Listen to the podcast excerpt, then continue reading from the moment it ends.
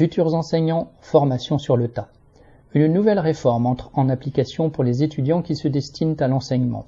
Dès cette rentrée 2022, en plus de passer leur concours et de terminer les études de l'année en cours, ils pourront donner 6 heures d'enseignement, un tiers temps dans le secondaire, seuls devant des élèves, pour un salaire de 700 euros nets mensuels. Jusqu'à présent, l'éducation nationale attendait qu'ils aient été reçus à leur concours avant de les envoyer devant des classes à mi-temps pour un peu plus de 1600 euros nets par mois.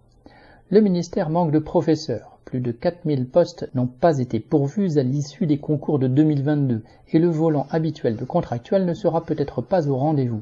Quoi de mieux que de recruter le plus tôt possible des jeunes moins payés ou du moins d'essayer de les recruter sous prétexte de formation bien sûr. SM